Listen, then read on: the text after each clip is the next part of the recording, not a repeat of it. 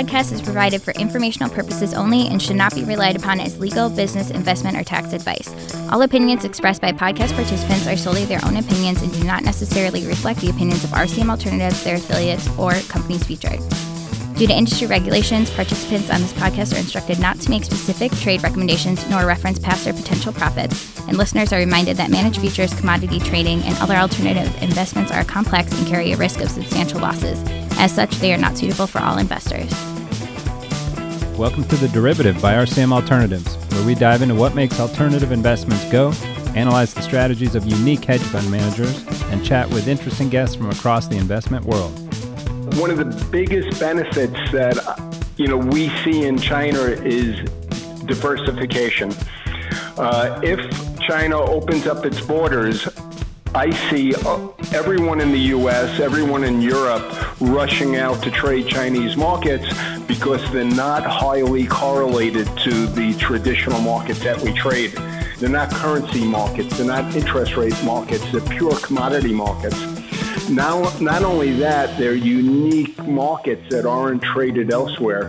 So anyone trading, say, a basket of U.S. futures markets that then would add a basket of Chinese futures markets will get um, markets that are not highly correlated to the markets they're currently trading. Uh, they'll contribute a positive return to the portfolio and they'll reduce risk substantially.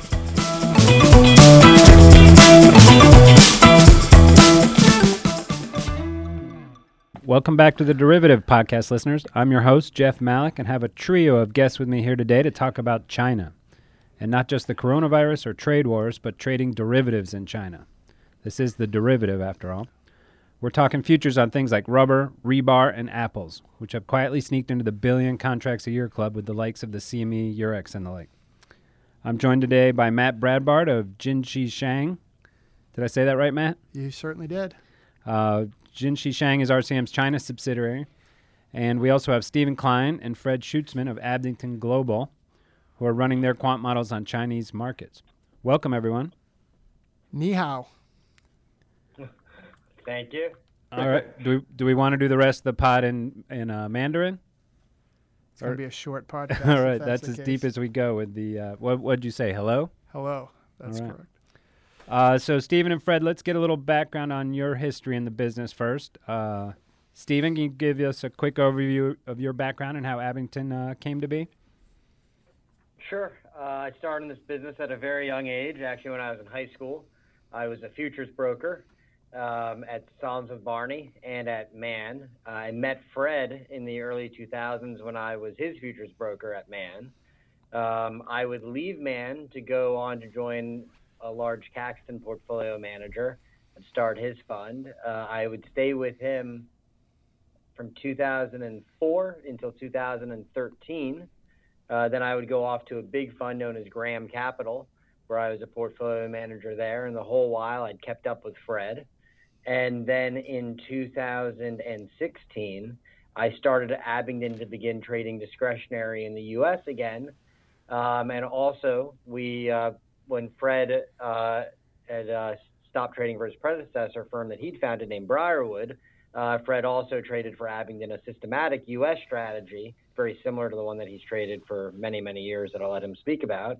Um, and as time would go on, Matt would introduce uh, the idea of trading Chinese futures, and that it was, you know, Matt pondered that it was a possibly a better opportunity um, systematically trading the Chinese futures. So we had Fred check to see if that was the case, and sure enough, our back test was pretty amazing, and we got into business trading systematically Chinese futures through Abingdon through RCM And that in July of 2018. and this whole history of New York. Oh yeah, everything's New York, and uh, uh, everything's New York. Everything's New York. Did you grow up in, in New York? Yeah, no. So I uh, grew up in uh, New York. I went to high school at a place called Horace Mann in New York. Went to college uh, up in Poughkeepsie, New York, a place called Vassar College, and started my first internship in 1997 at Smith Barney in uh, New York at their headquarters at 388 Greenwich. And um, Was You know, Smith Barney the uh, is Smith Barney the old ads of we make money the old-fashioned way, we earn it.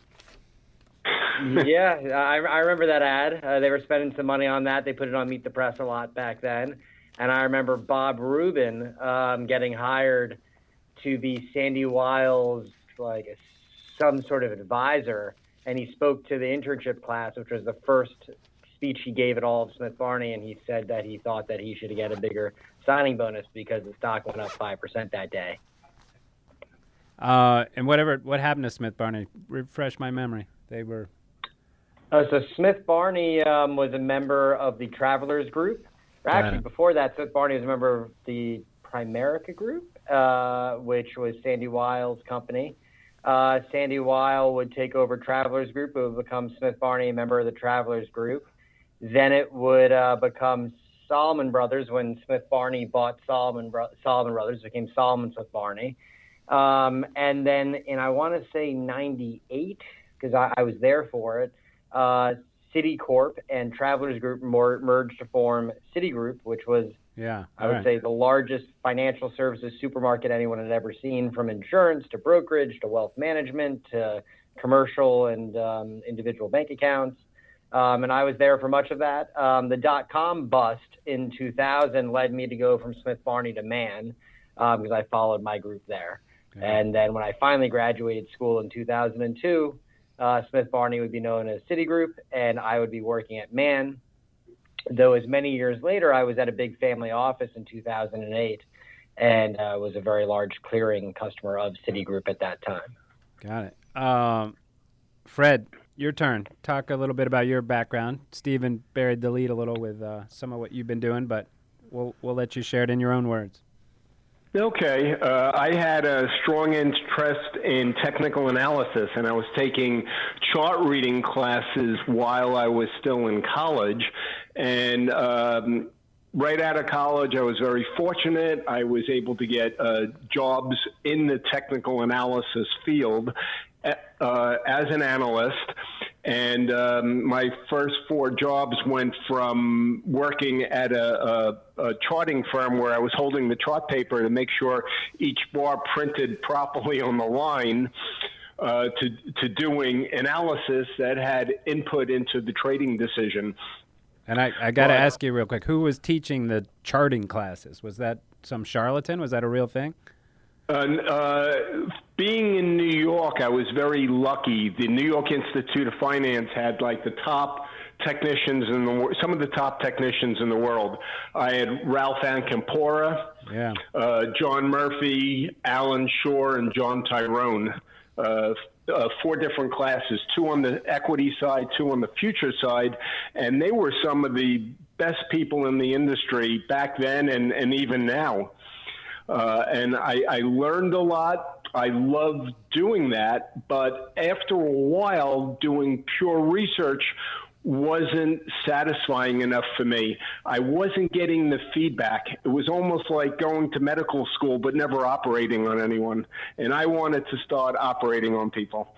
Uh, so uh, after about four years of doing pure research, I said, you know, I want to get on the front lines. I want to apply uh, all these technical concepts to see if they actually worked and I, you know, started dipping my toe uh, on the other end of the pond in the money management side.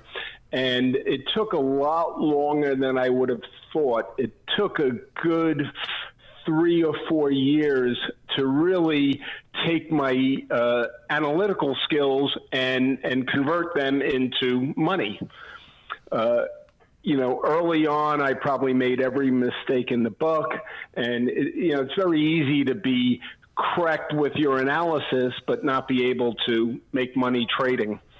Uh, but I was able, you know, after a while, I was able to, you know, I felt do that somewhat successfully, but you you know in the money management field unless you know how to program it's it's very difficult to build a business and, and go anywhere uh, and the next big step I took was to learn how to program. Starting in the early 19, early to mid 1990s, I started to teach myself how to program, and so and that's really what changed my life. And when you were first in the business, there, you were actually doing hand drawn charts and whatnot. Uh, in the beginning, yes, I, I was doing hand drawn charts. You're and, not that old, right? You know, in in those days, the you know uh, Commodity Research Bureau or Commodity Perspective, you were able to purchase a chart service, and you, you got the chart service. It was updated through Friday, and then during the week, you would update it by hand each day: Monday, Tuesday, Wednesday, and Thursday. Wow. So you would add the bars, and And so then you're learning how to code, and you somehow, somewhere along the line, came up with Briarwood. Exactly. Uh, you know, I mean, I also had a, a CompuTrac. It was an old charting service. It was before the days of TradeStation back then, and people would use CompuTrac to to draw charts as well. But you know, back then, you know, but do adding appending to your chart each day by hand wasn't a bad idea. It just gave you a good feel for the markets. But you know, once I was able to put everything together, the analytical side of it, the trading side, and the programming, we formed Briarwood back then with uh, two partners, and we started to throw our hat in the ring and and manage money, and we were able to slowly build up assets. And at our peak, we were managing as much as two hundred and forty-seven million dollars. I would just go ahead and round that up to 250 these days. and, and make clarification it's USD, not RMB. Right. And I think around that's around the time we met about 10 years ago when you were doing some stuff with Briarwood, was in your office down there near Wall Street, and you took me to some great pizza place where you got slices with all the uh, Wall Street folks down there. What was the name of that place? Do you remember? Oh, I forget. There's so many good pizza places down there. I forget. Uh, I was think epic. I It's etched in my the one memory. It could have been the one on Liberty Street, but I uh, I forget. So then Briarwood ran its course, and then you and Stephen met up. How did that come about? Uh, Briarwood, uh, uh, you know, uh, was profitable for 15 consecutive years trading client money. And then uh, after the financial crisis, we, along with everyone else, struggled. And for the last decade, U.S. money managers have had problems turning a profit. Not not only getting great risk to reward ratios, but but you know even making money. And you know slowly Briarwood began to lose clients, and I didn't think there was much opportunity in the U.S. So I closed. Briarwood, but you know, Stephen uh, was my favorite broker. Uh, 20 years, close to 20 years ago, he was the most competent, competent broker we ever dealt with. Uh, I thought he was this r- super smart young kid, and and I wanted to remain friends with him. And we've tried to uh, remain friends and and and and do joint projects ever since. And uh, about two years ago, you know, Stephen called me up. He goes, you know, what do you think about applying your models to China? I said, I don't know. I said, I, you know, maybe, maybe not. I, I, I wasn't too enthusiastic, but Stephen said, do me a favor, just give it a shot. Do a back test. Let's see what the numbers look like. Let's, we did. We'll come back to that. We'll come back to the China. But uh, let me go a little deeper into your background. Or first, I'll go back to you, uh, Stephen. And so, real quick, the uh, Fred, you sound a little more New York than Stephen. How is that possible? Stephen's been there, college, high school, everything his whole life. You're the same. I am the same. All right, you have the better New York accent. Sorry, Stephen. Stephen is We're giving it Stephen is more cultured than I am. That's why.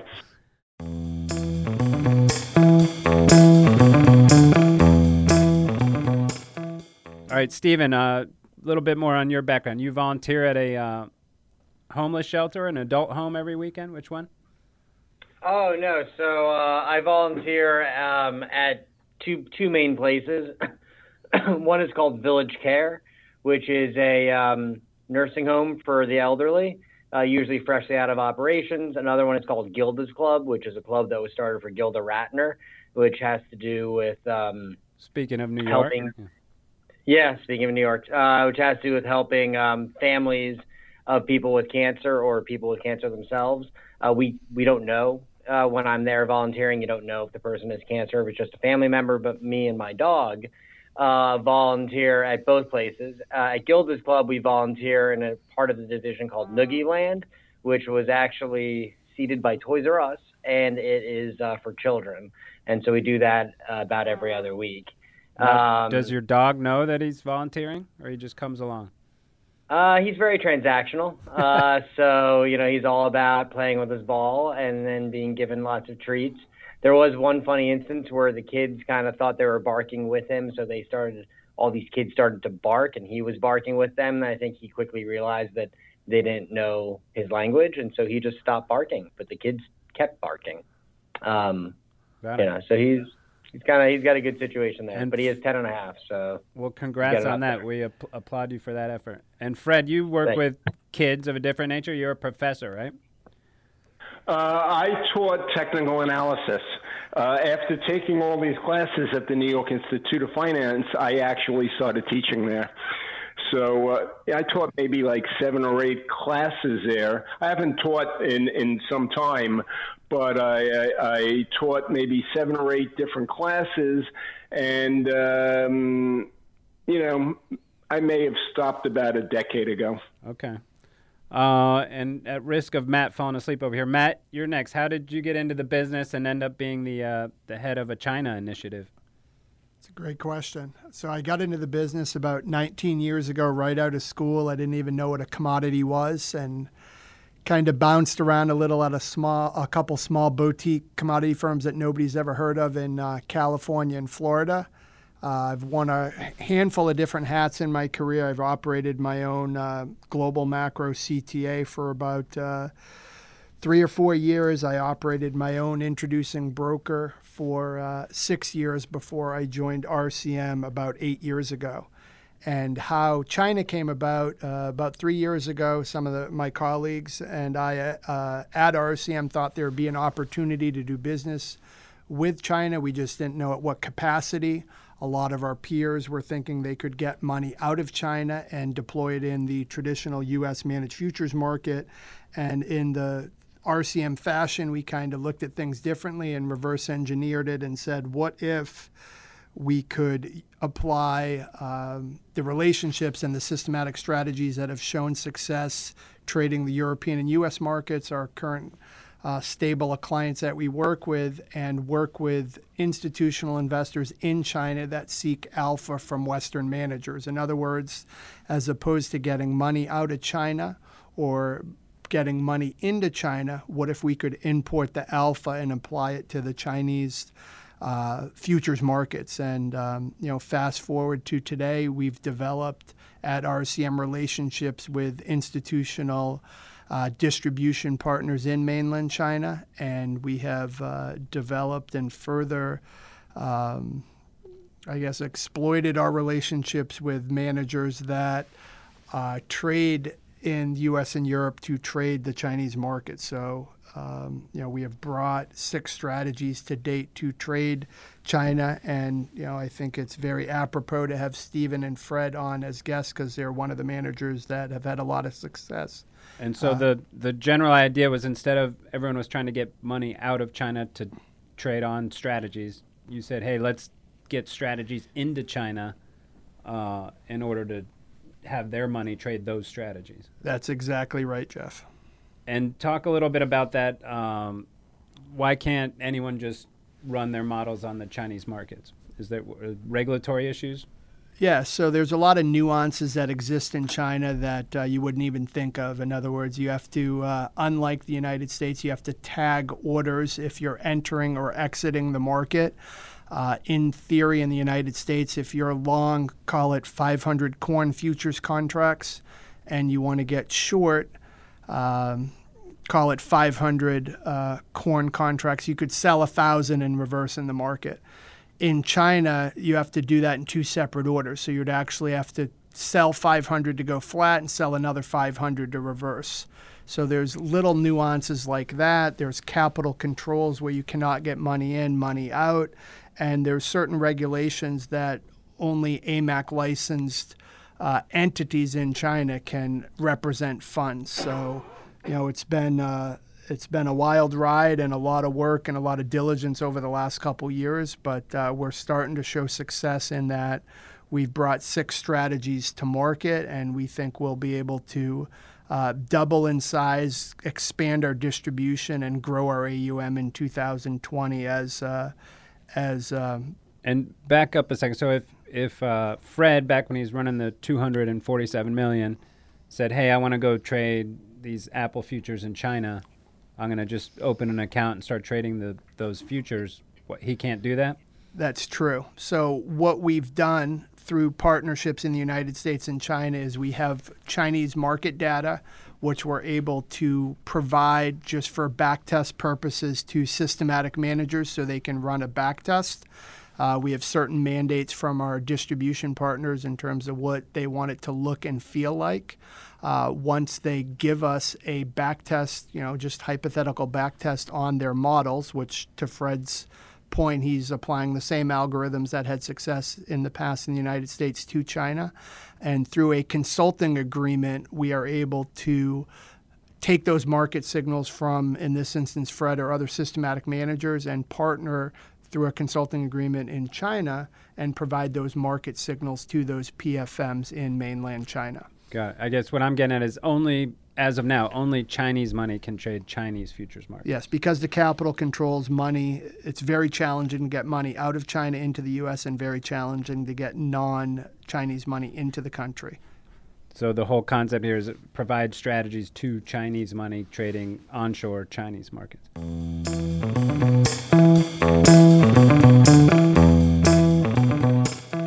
So guys, so Matt comes to you with this idea. Stephen and Fred, you said, "Hey, you know, Fred, you were starting to talk, or was it Stephen? Of, hey, let's run this, let's back test it, see what it, what it looks like. How did that go down? What did what did the initial test look like? Uh, the test was great. It, uh, the, the, the numbers were fantastic. We had um, 30% annualized returns. Uh, so uh, we, you know, the, the numbers were so good. I was actually surprised and uh, since we were using the same models with the same parameters that I had used in the U.S. for the past, you know, 15, 20 years, we, uh, uh, we knew there was no optimization, no backfitting at all involved, and we knew these were legitimate backtest results. It was the ultimate out of sample test? Exactly. A, yep. A technician's dream, right? yes and so let's get into a little bit of what these markets look like. So when you guys got the data and you started looking at the markets, you didn't know rebar from soybeans, right?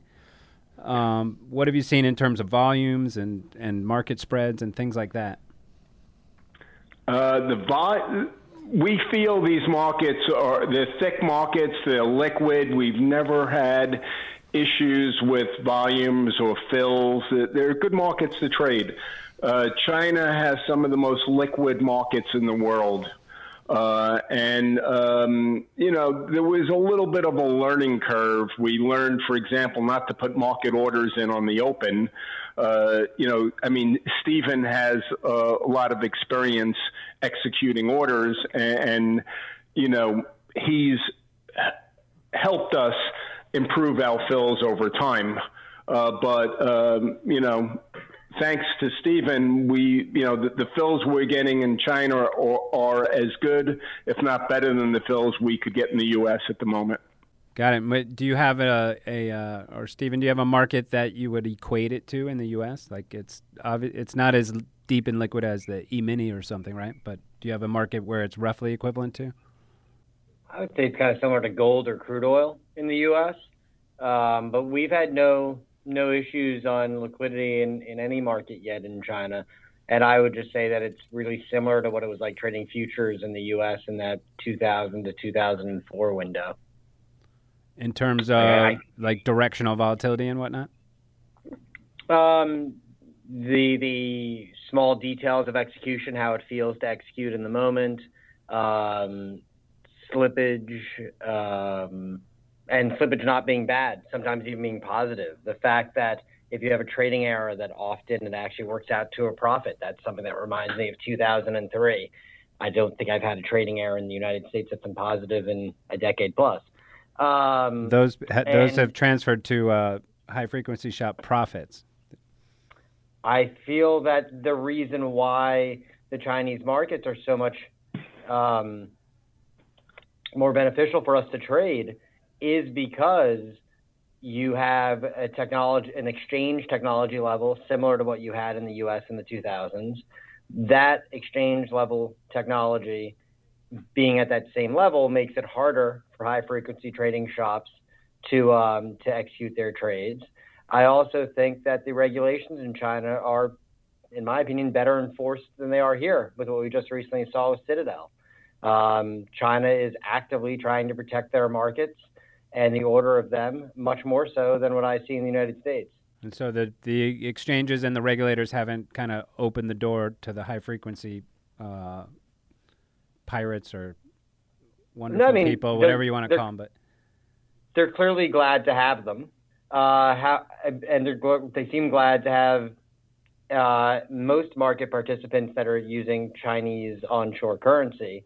Um, but if they step out of line, they have no trouble literally shutting them down for years. Citadel Securities was shut down for a number of years in China, and only recently was able to pay a very large fine to begin trading again because they were caught spoofing one order.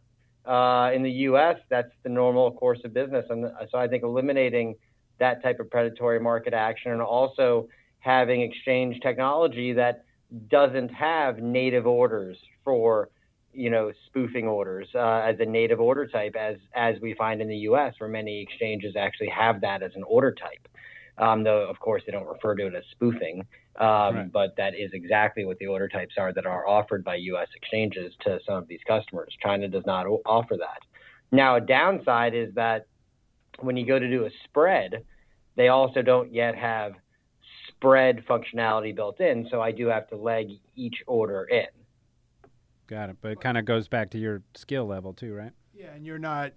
I think what you've done better than some of the other traders there is you're not giving up edge on both sides either, where you may do a market order on one leg and then work a limit on the other. So working the order has to, been to your benefit ju- versus just a spread order like you do domestically. Yeah, Matt, I absolutely agree with that, and I think one of the things that you know Fred so kindly said that you know I was one of his best brokers um, back in the 2000s is that if you just operate with a little bit of care, you really, really see the benefits in China today.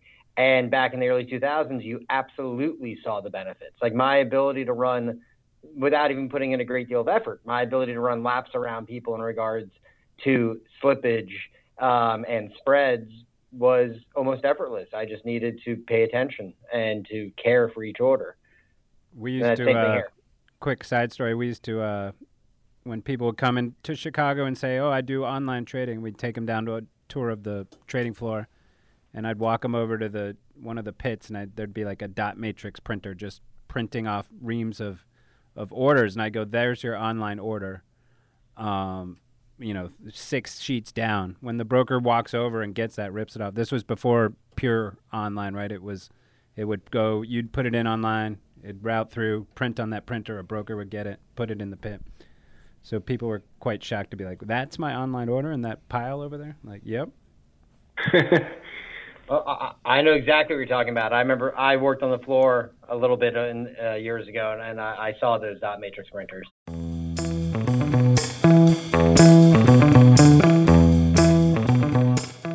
So Matt, t- talk a little bit about. Um, I think RCM just did a post about the volumes there and uh, growing. I mentioned in the intro, it's the billion contract club. What do you? What are the different exchanges and what are they? What's their growth look like?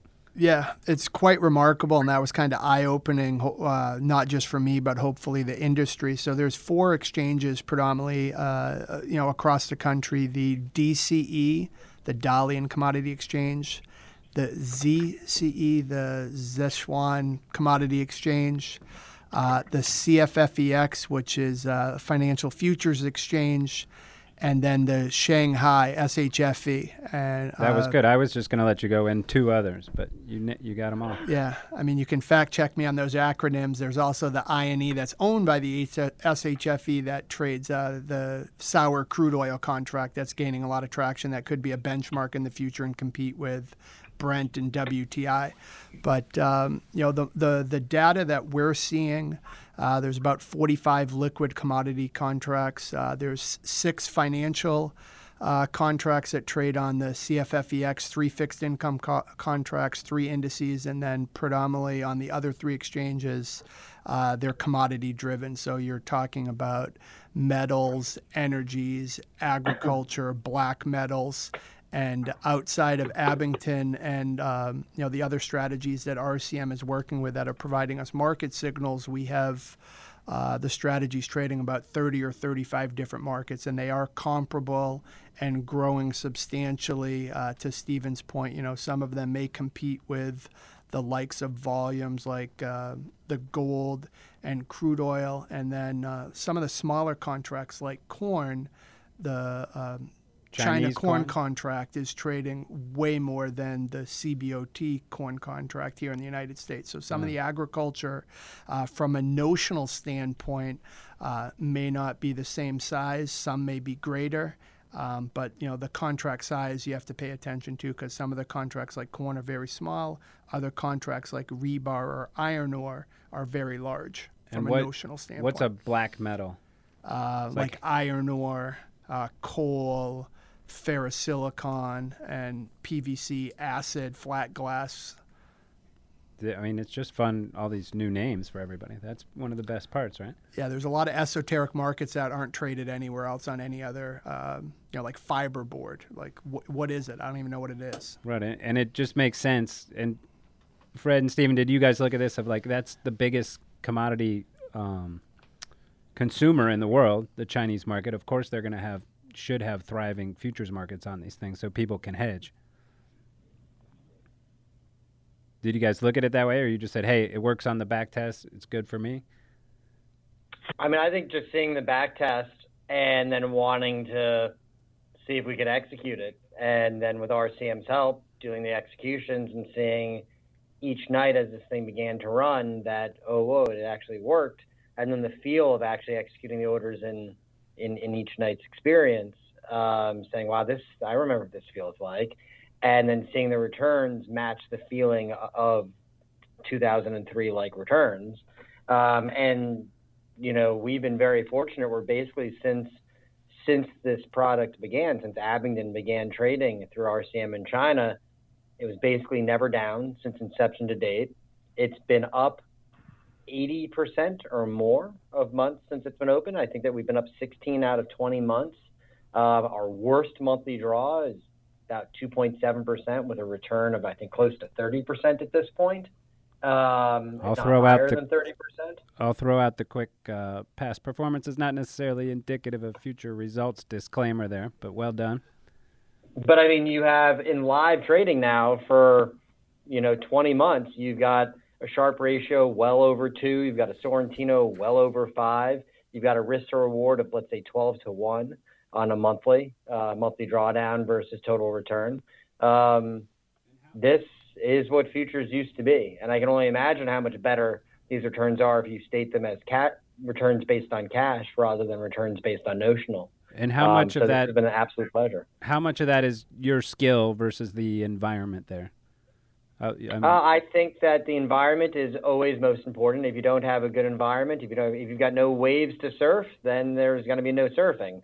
Um, and then having somebody with Fred's decades of academic, professorial, real life application experience in exactly this these sorts of markets that mo- that are moving and trending just like these markets, uh, which these markets I think are very similar to the 1970s, 80s, 90s, 2000s U.S. markets um, and to have had those models trade in real time in the U.S. for all that time, now trading a environment in China that is much more uh, similar to the trading environment that existed in the U.S. than the current trading environment in the U.S. is to the U.S.'s old trading environment. But I think most important is environment, then Fred's models, and then I would say lastly, just having somebody that really takes care of the business, such as myself and RCM, to um, you know just make sure there aren't any problems and to make sure that there is not some sort of operational hurdle that damages uh, the ability for the model to be successful. Got it. Do you think the environment will be short-lived? Like, seems like the next question there is, of course, okay, the environment's great. It's like the 70s and 80s here. Well, the 70s and 80s ended. So I guess what would the the signs be that the environment's going to shift or that more high frequencies coming in or something of that nature? So I think the two signs that I would look for would be one, if all of a sudden I see the regulators allowing um, what I view as predatory market actors to uh, become the majority of volume. Uh, right now, we see anything but that.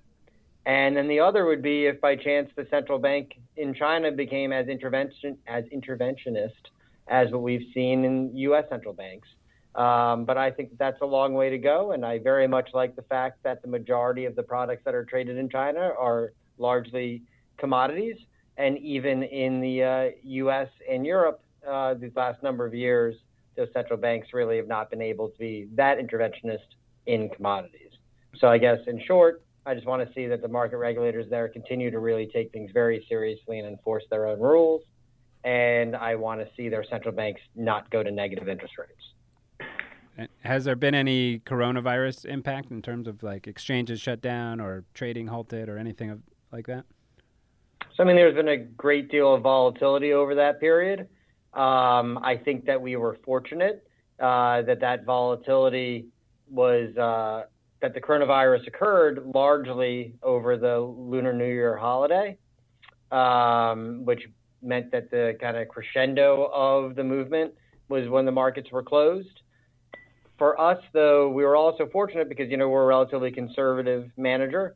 So as you're coming into the holiday, margins often go up quite a bit before the holiday at the exchanges. So we, you know, stopped taking new signals about a week ahead of time. So the book began to naturally shrink. We also had market movement because the market did begin to trade off a little bit uh, before the holiday. And so that took us out of any sort of, of many of our long positions. Uh, but ahead of the holiday, we were lucky to get long uh, Chinese bonds, and we were already long gold, and both those performed very well. So since the uh, since the resumption of trading, we're up about two percent, uh, and we're quite happy with our returns being very businesslike since that time but there's no question that the movement from the coronavirus could have been very damaging to some man. Got it.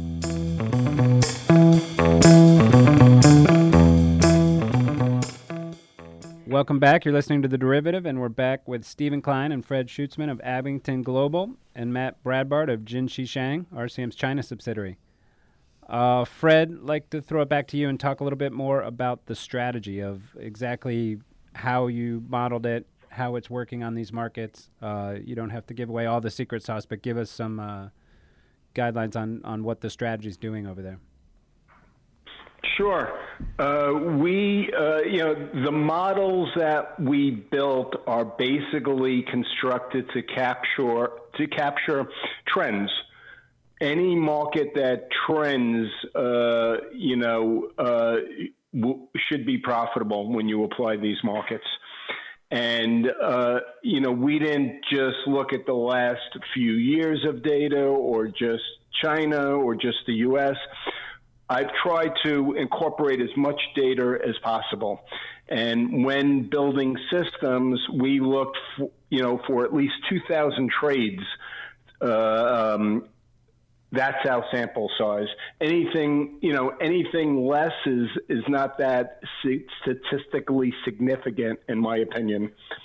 So we built models uh, based on a lot of data that should work in, you know, any market around the world as long as it's trending and any period of time over the you know last 40 years or more um, and so unpack that a little bit of as long as it's trending, right? There's people who would say that means it's got to be two years in the same direction. There's some people who'd say it's two hours.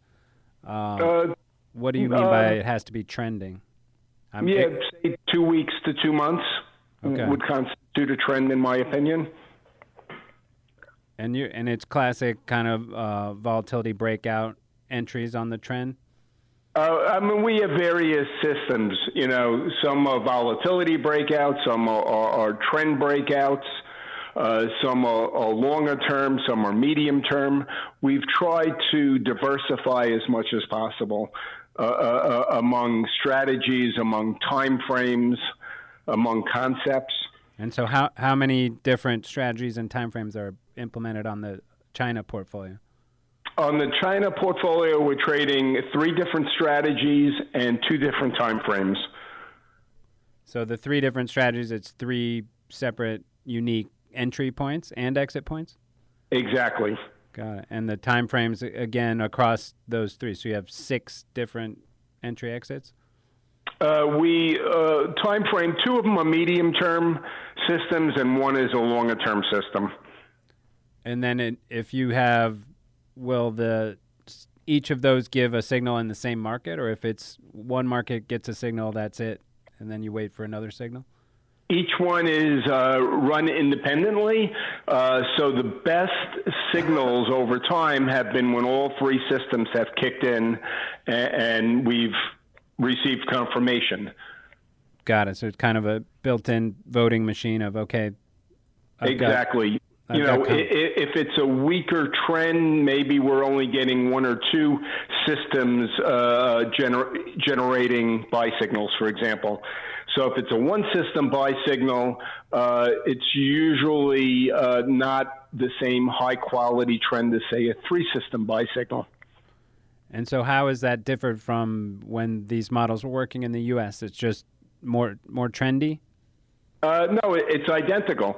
Uh, the only difference is the Chinese markets are trending a little bit more.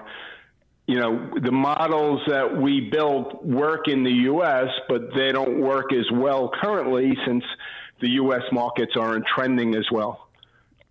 Right. So volatility, and you have more directional volatility over there than seeing in the U.S. commodity markets.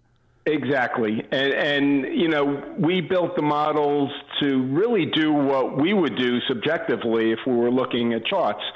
If a market is breaking out, uh, like gold, for example, if gold is breaking out to the upside, and um, you know, the more confirmation you have, the better the signal you know, right now gold has broken out on a daily, weekly, and monthly time frame. So, you know, there's an uptrend in three different time frames, so it's a stronger signal. Uh, you know, I, I can make a good case gold is a solid uptrend here in the U.S.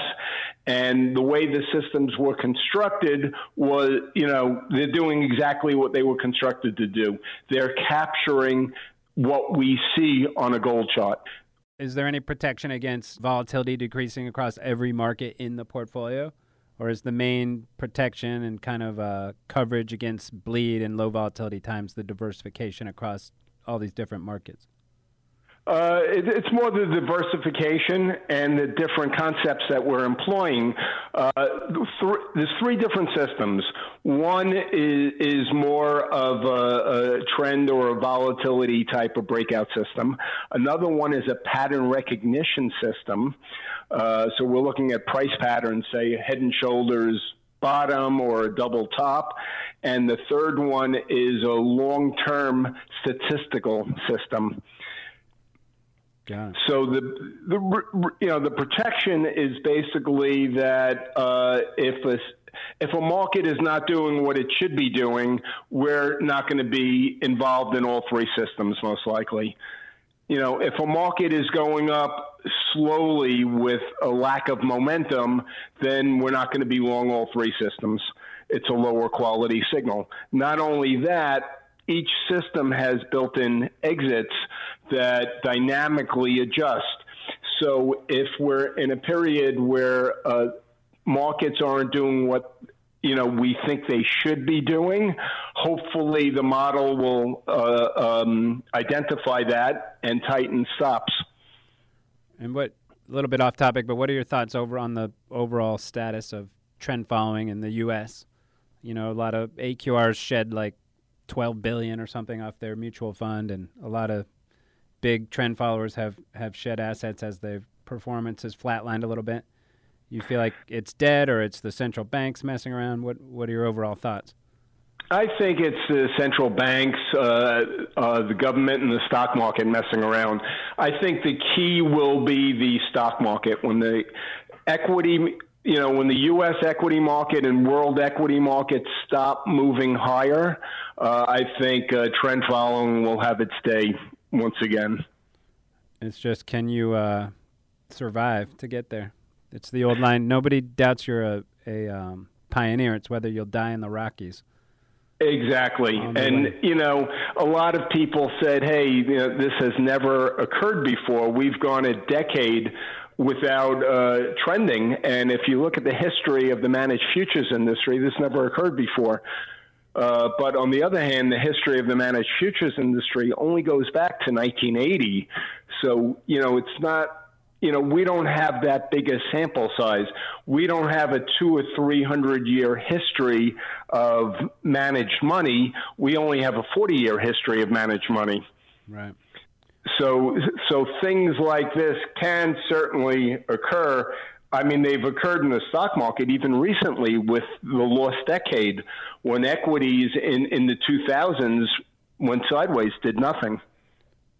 Uh, Matt, I'm going to bring it back to you. What's what's next in China? So things are working. Abingdon's doing well. What do you see in terms of next steps and new opportunities in China? Yeah, that's a great question. So clearly, we need to grow the assets in China for Abingdon and other strategies. It starts making a lot more sense when uh, when there's more assets under management. Um, if and when the day comes where we're able to use our global distribution, and by we I mean the managers and strategies that we bring in RCM, where we're able to allocate to the strategies that we bring, I think uh, that would be a game changer. Um, what, you know, what do you mean by that? Of Fred being able to say, "Hey, I love it over there. I want to put in 500 grand of my own money." Absolutely, Fred wanting to, you know, bet on himself, eat his own cooking, just like he does in the United States, where he's controlling the money uh, when the capital constraints are lifted, and you know, Fred can allocate to himself, and Fred's peers can allocate, and people that have allocated investors to Fred or Stephen in the past, or you know, the ultra high net worth family office network that RCM has and being able to use our distribution and bring it into to China as well. I think that would be a significant change. We're going to continue to grow our distribution relationships in mainland China. So we are talking to several institutional groups about uh, you know larger tickets and growing AUM outside of just trading futures and bringing uh, strategies to mainland China. RCM is also exploring uh, talking to mainland China equity traders that are taking their strategies offshore to Hong Kong, trading A shares through China Connect and having an offering there to our global network. Um, and then, you know, behind door number three at a later date, we would also explore bringing our uh, execution algos to the Chinese equity and/or futures markets. So, you know, what I think is very important for RCM and any strategy that looks at China. There's no free lunch, there's no instant gratification, and you really have to look at what can I do in China and what will happen in China in the next 12, 24, 36 months because it's it's a heavy lift and it takes a lot of work and nothing happens overnight. And even if even if it never opens up to Western money trading these strategies in China, for Abingdon and groups like Abingdon, the the opportunity is enormous just on the amount of assets that are in China. Yeah, I mean it's vast. Their population, the the the, the wealth there, and as their uh, financial marketplace gets more westernized, there's definitely an appetite for uh, Western strategies that have shown success outside of China to come to China. Uh, it's just growing the assets. You know, you have to crawl, walk, run, and you know I can let or you can let Stephen and Fred answer this, but the economics start making sense when they manage, you know, 25 million, 50 million US, and for RCM as an aggregate, you know, north of 100 million US, things start making a lot more sense. And w- what does it look like in terms of the asset um, allocations over there? Are, are the institutional investors, are they retail investors? Are they mostly in real estate, equity? Like this, we're talking alternatives and managed futures that are a small, maybe what, single low single digits of the assets in the U.S. What's it look like over there? Yeah, it's a relatively new marketplace in China. The institutional investors in past have done private equity, they've done real estate. Uh, alternatives is a very, very small, minute portion of uh, their allocation. So, you know, typically the ticket sizes are relatively small, and then once you have a live track record and you know the the goalpost keeps moving but you know once you're trading live uh, in China for 12 to 18 months you can start have conversations with institutions SOEs um, you know banks insurance companies but uh, you know, our stance is get there, get live, have a live track record, so you can have those conversations. Because day one, you're not having conversations with institutions until you do live trading. And I forgot to ask when you were giving your background. That's a Boston accent, not a New York one with these guys. Yes, that's yes. a Boston accent. The um, So, Fred and Stephen, what do you guys see as what's next for you in terms of China? Is it just steady as she goes in terms of the model? Or are you constantly researching and updating it? No, we are constantly researching and updating, uh, uh, making uh, evolutionary, not revolutionary changes, as they say. I like that. Uh, but uh, one of the biggest benefits that you know we see in China is diversification. Uh, if China opens up its borders, I see uh, everyone in the U.S., everyone in Europe rushing out to trade Chinese markets because they're not highly correlated to the traditional markets that we trade. As Stephen correctly pointed out, most of their markets are, are not uh, can't be manipulated. They're not currency markets. They're not interest rate markets. They're pure commodity markets. Now, not only that, they're unique markets that aren't traded elsewhere. So anyone trading, say, a basket of U.S. futures markets that then would add a basket of Chinese futures markets will get um, markets that are not highly correlated to the markets they're currently trading. Uh, they'll contribute a positive return to the portfolio and they'll reduce risk substantially. Love it. So, if nothing else, China is going to gain a tremendous amount of volume uh, by all CTAs worldwide as soon as they realize this.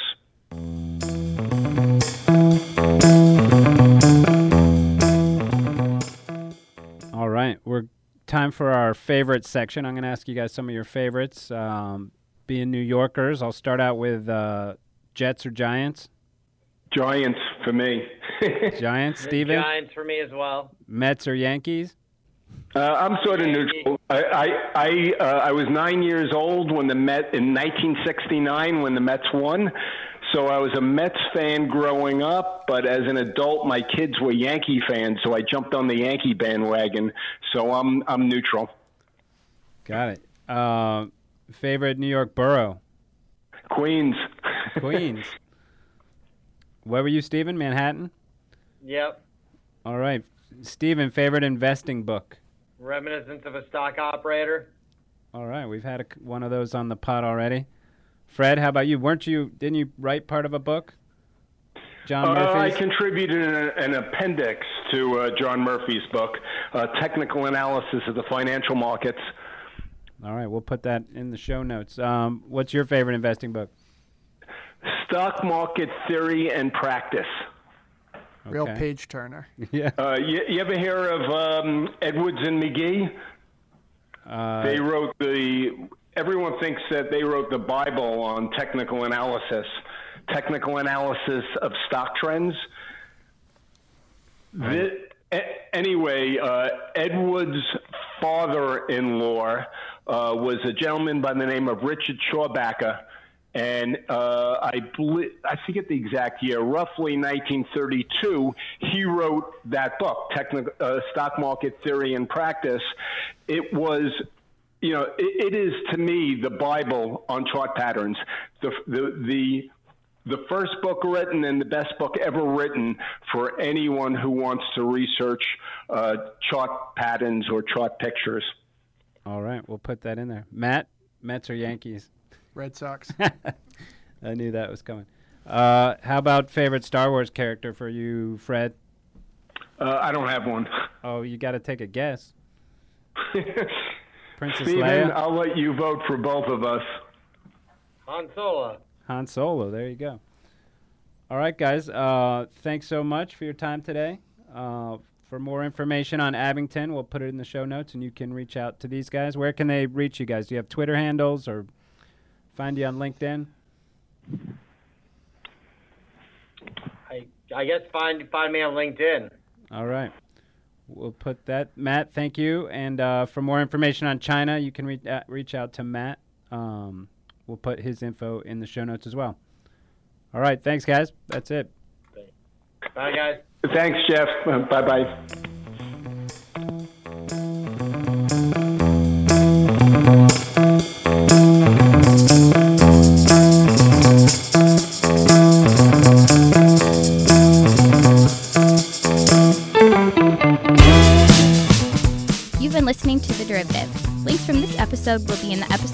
Of this channel. Follow us on Twitter at RCMAlts and visit our website to read our blog or subscribe to our newsletter at rcmalts.com. If you liked our show, introduce a friend and show them how to subscribe. And be sure to leave comments. We'd love to hear from you.